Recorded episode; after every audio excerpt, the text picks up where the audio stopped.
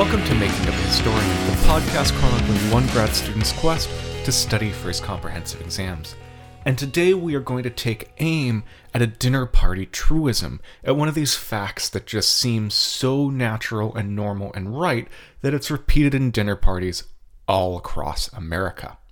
And this is the truism that connects capitalism with particular organizations' relentless search for profit. When we talk about capitalism, we imagine it as the system which pushes everybody involved in it towards the relentless and ever changing and ultimately self destructive quest to maximize profits. The problem with this, of course, is that profits are elusive. They come and they go. Once you get something that, you know, allows you to generate more profit, then your competitors take up that machinery or that innovation and they start to undersell you and your rate of profit declines. This is one of those Marxist things which sounds like all Marxist stuff, kind of a combination of grumpy and stuffy, the tendency of the rate of profit to fall. And you have different opinions on this if you have different opinions about capitalism. For, you know, dyed in the wool capitalists, this is actually a good thing because it pushes organizations to continually innovate, to keep on looking for the latest invention that will help them reclaim their profit advantage. If you do not like capitalism, then this tendency is either, you know, really good or really bad. It's really bad because it keeps on pushing capitalists to exploit things in the search for that vanishing profit. Exploit the earth, exploit the people, exploit the workers that you have, just so that you can grab hold of that profit. In, you know, Orthodox Marxism, this is actually something that in the long term is good because the tendency of the rate of profit to fall pushes capitalists into increasing acts of exploitation, which further and further and further make clear the fundamental paradoxes of capitalism. As we get more and more exploited, as capitalists push workers endlessly and endlessly, endlessly on to work harder and harder and harder, everybody will suddenly wake up and go, oh, capitalism is bad. We need to have a revolution to stop it. But in this episode, I'm going to argue that there is much less of a clear connection between capitalism, profit, and organizations. First, I want to argue that historical organizations are not necessarily motivated by profit. Um, in the early Industrial Revolution, it's actually really hard for industrialists to figure out how much profit they're getting. Um, we're used to living in a world in which numbers are cheap, in which it's easy to like go onto an Excel table and put in a bunch of data and you know run a pivot table and then have a bunch of different permutations of the kind of data that you're working with. But not so in the 18th and 19th centuries. Everything had to be done by hand, which meant not only did the recording of financial data take a lot longer, but the analysis of it took a lot longer. You had a lot less flexibility in what you reported and when. Early factories figured out their profits, you know, maybe once or twice a year, and it wasn't a gigantic element of, you know, what helped them make business decisions. In the uh, legendary Soho factory of Boulton and Watt, people did not look at particular new kinds of, of innovations that they were running and go, oh, is this helping us with our short term profit. There was a bunch of stuff that they invested in and invested in for a really long time that did not lead to short term profits. And there's a practical reason for this. These early industrialists didn't need to care a lot about profit because as soon as you get a coal fired factory and nobody else has it, well, you're able to make really, really, really massive profits. I think that um, the early uh, cotton factories had profit rates of about 50% a year, which is just crazy. Also, these early factories didn't need to constantly calculate their profits because they weren't funded by the same sorts of abstract, collective financial entities that we expect large organizations to be funded by today. Instead of being funded by groups of investors represented by shareholders who, you know, go to board of directors meetings, these early factories were often just funded by individuals, by friends, by local connections, local banks, and these people did not need the same sort of rigorous, you know, abstract financial oversight that later organizations would need that would push them to make the sort of accounting innovations to be able to watch profit. Second is that it's unclear that even when you have these large distributed groups of investors and the kind of accountancy expertise that you needed to figure out what the rate of profit, it's actually unclear whether capitalists wanted to make profit. They might want to be maximizing something else. There's much hand wringing in the British historiography about what happens in the late 19th century with British industrialists. The problem is, is that whereas in the 18th and early 19th century, British industrialists were awesome. They were, you know, the most technologically advanced. They kept on trying new things. They, you know, kept on pushing the envelope. In the late 19th century, British industry seems to lose out on the next big thing, which is called the Second Industrial Revolution. America and Germany instead are the people who take the initiative in new kinds of ways of making things uh, to do with, you know, electricity, chemicals, and stuff like that. Britain loses out. It gets some big organizations in food and, and, and oil processing, but it seems to miss out on the Second Industrial Revolution. One of the arguments why is that instead of, you know, teaching their kids how to be good industrialists, the capitalists of 19th century Britain didn't want their kids to be capitalists. They wanted their kids to be elites. And so instead of investing in like teaching their kids engineering and setting up business schools and making sciences of modern management and doing all those good things that American capitalists did, instead the British capitalists wasted their money on country houses and in sending their kids to Eton and Oxford where they learned things that were not useful like Latin and Greek.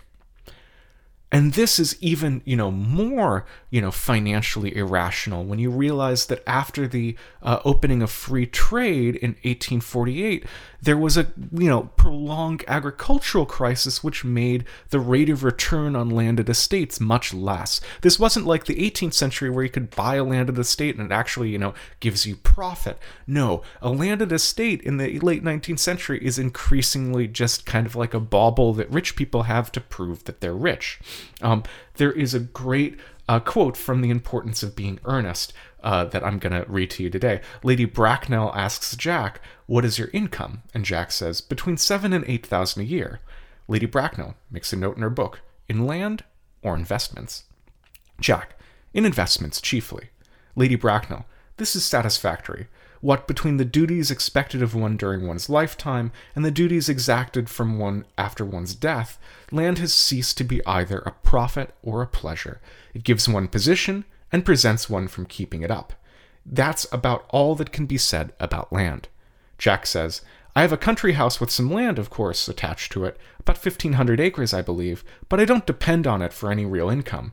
In fact, as far as I can make out, the poachers are the only people who make anything out of it. This is the 19th century perspective on land. It is something that is meant as a proof of your position as being a high status person, but that cannot actually pay out cash. It's clear that these motivations of capitalists are cultural things, that they're following particular kinds of cultural scripts about what rich people should do, about what it means to be high status. This is not a question of you know rational capitalists who are doing whatever it is in their power to increase the profit of the organizations that they're associated with. And even when you look at large organizations, you see that they spend a lot of time not necessarily on protecting their profits, but on you know making sure that they avoid the kind of cutthroat competition that you know Marx identified as leading to the tendency of the rate of profit to fall.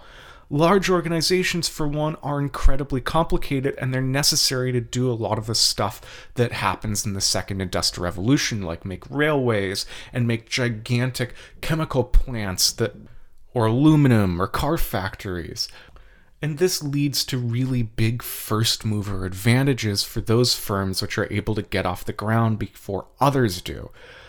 Because of this, these large organizations tend to exist in oligopolies. You know, not, not m- monopolies, but, uh, you know, small groups of organizations that understand one another and don't step on one another's toes uh, the people in these organizations they don't want the kind of cutthroat constantly disrupted world that would you know lead to the lots of innovations and the constant rate of profit falling. Instead they want stability.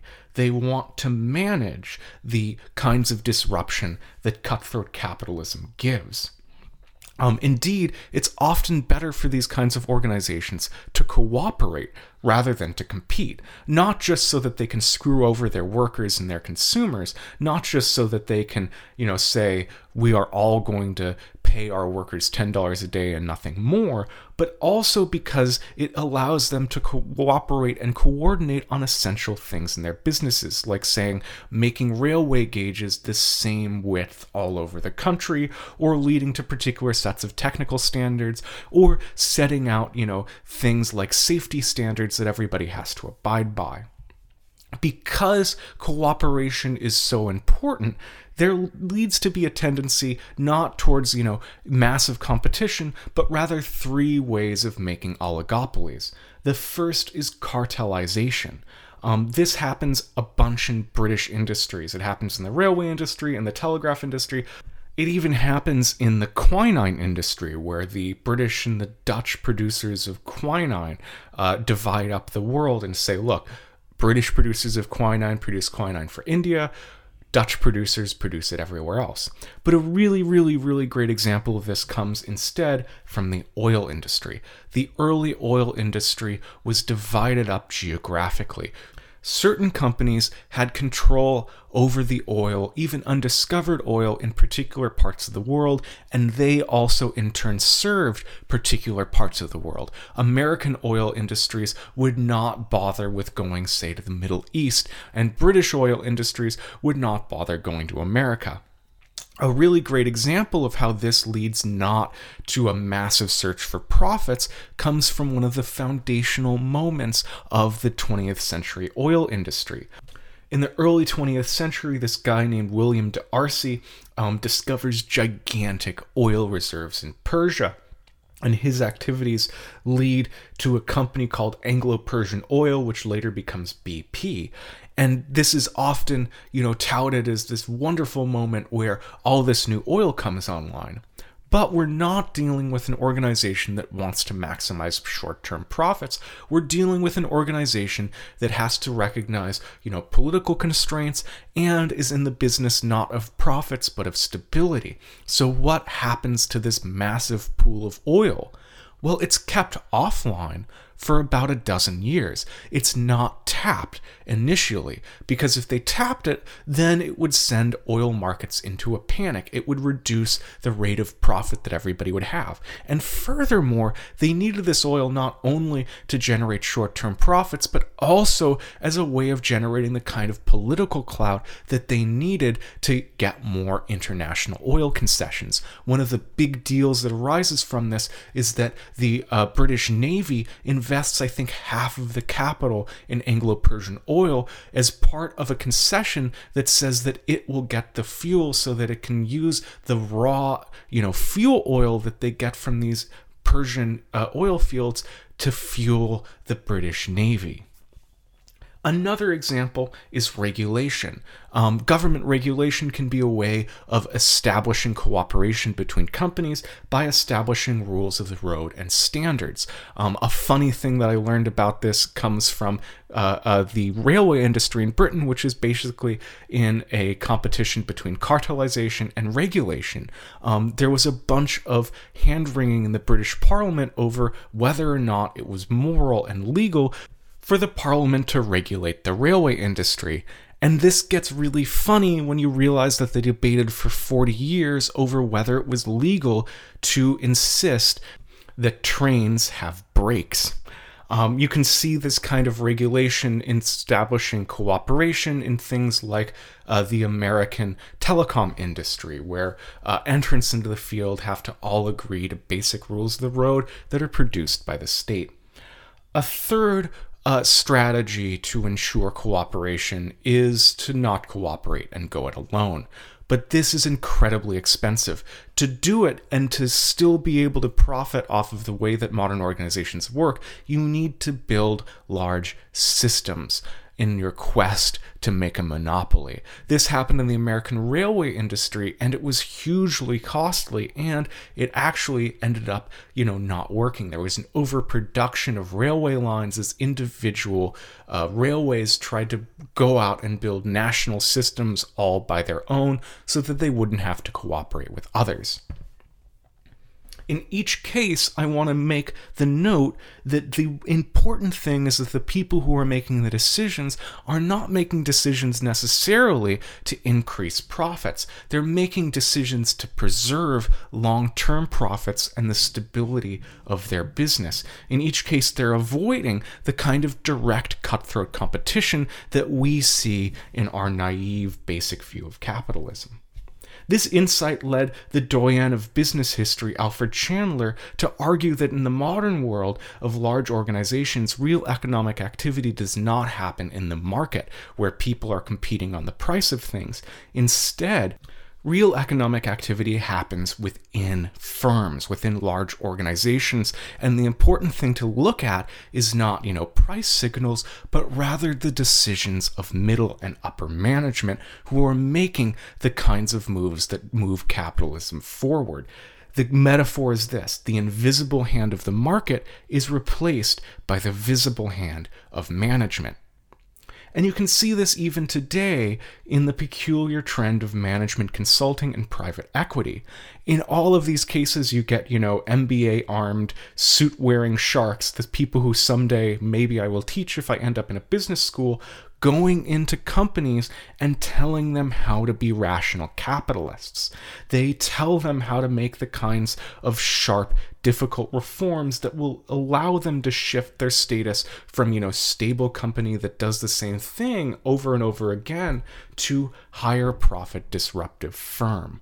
And the fact that they can do this over and over and over again, the fact that MBAs can go into company after company and say, okay, you're doing things you know irrationally shows that maybe our understandings of of what capitalism is that it's this rational uh, uh, pursuit of profit is wrong. And when we understand capitalism and the economy we should be looking more at how the economy is embedded in society and culture, how these things are not, you know, different from one another. A capitalist is not simply a machine for making profit, but they're a citizen of a nation. They're an individual that has particular goals. They might not necessarily just want a bigger bank account, they might want honor, you know, privileges, positions. Thanks very much for listening today to Making of a Historian. I'm sorry if I sound all stuffed up. I think I might be coming down with a cold. I have to thank Duncan Barton for our image and Jonathan Lear for our music. If you like the show, rate and review us on iTunes. Uh, send me a message, share us with your friends, do all of those things that you do with things on the internet that you like. Uh, check out the website at historian.live, and I will see you guys uh, maybe later today with an episode about business history. Thanks very much for listening.